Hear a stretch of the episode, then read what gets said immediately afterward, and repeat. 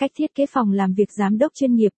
Khi thiết kế phòng làm việc giám đốc cần phải lưu ý chọn những thiết kế đẹp mắt, nổi bật và chuyên nghiệp bởi phòng làm việc của giám đốc là nơi tạo dấu ấn riêng, tạo được thiện cảm với các đối tác khi đến thăm công ty.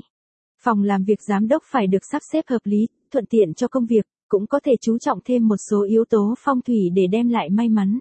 Thiết kế nội thất phòng làm việc giám đốc. Khi thiết kế phòng làm việc giám đốc thì những món đồ nội thất là những thứ phải được chú trọng và lựa chọn cẩn thận nhất. Màu sắc của những món nội thất trong phòng làm việc nên có cùng tông màu để tạo được vẻ đẹp đồng nhất. Bàn ghế ngồi. Khi chọn bàn làm việc và ghế ngồi cho giám đốc bạn cần lựa chọn những mẫu bàn phù hợp với kích thước văn phòng.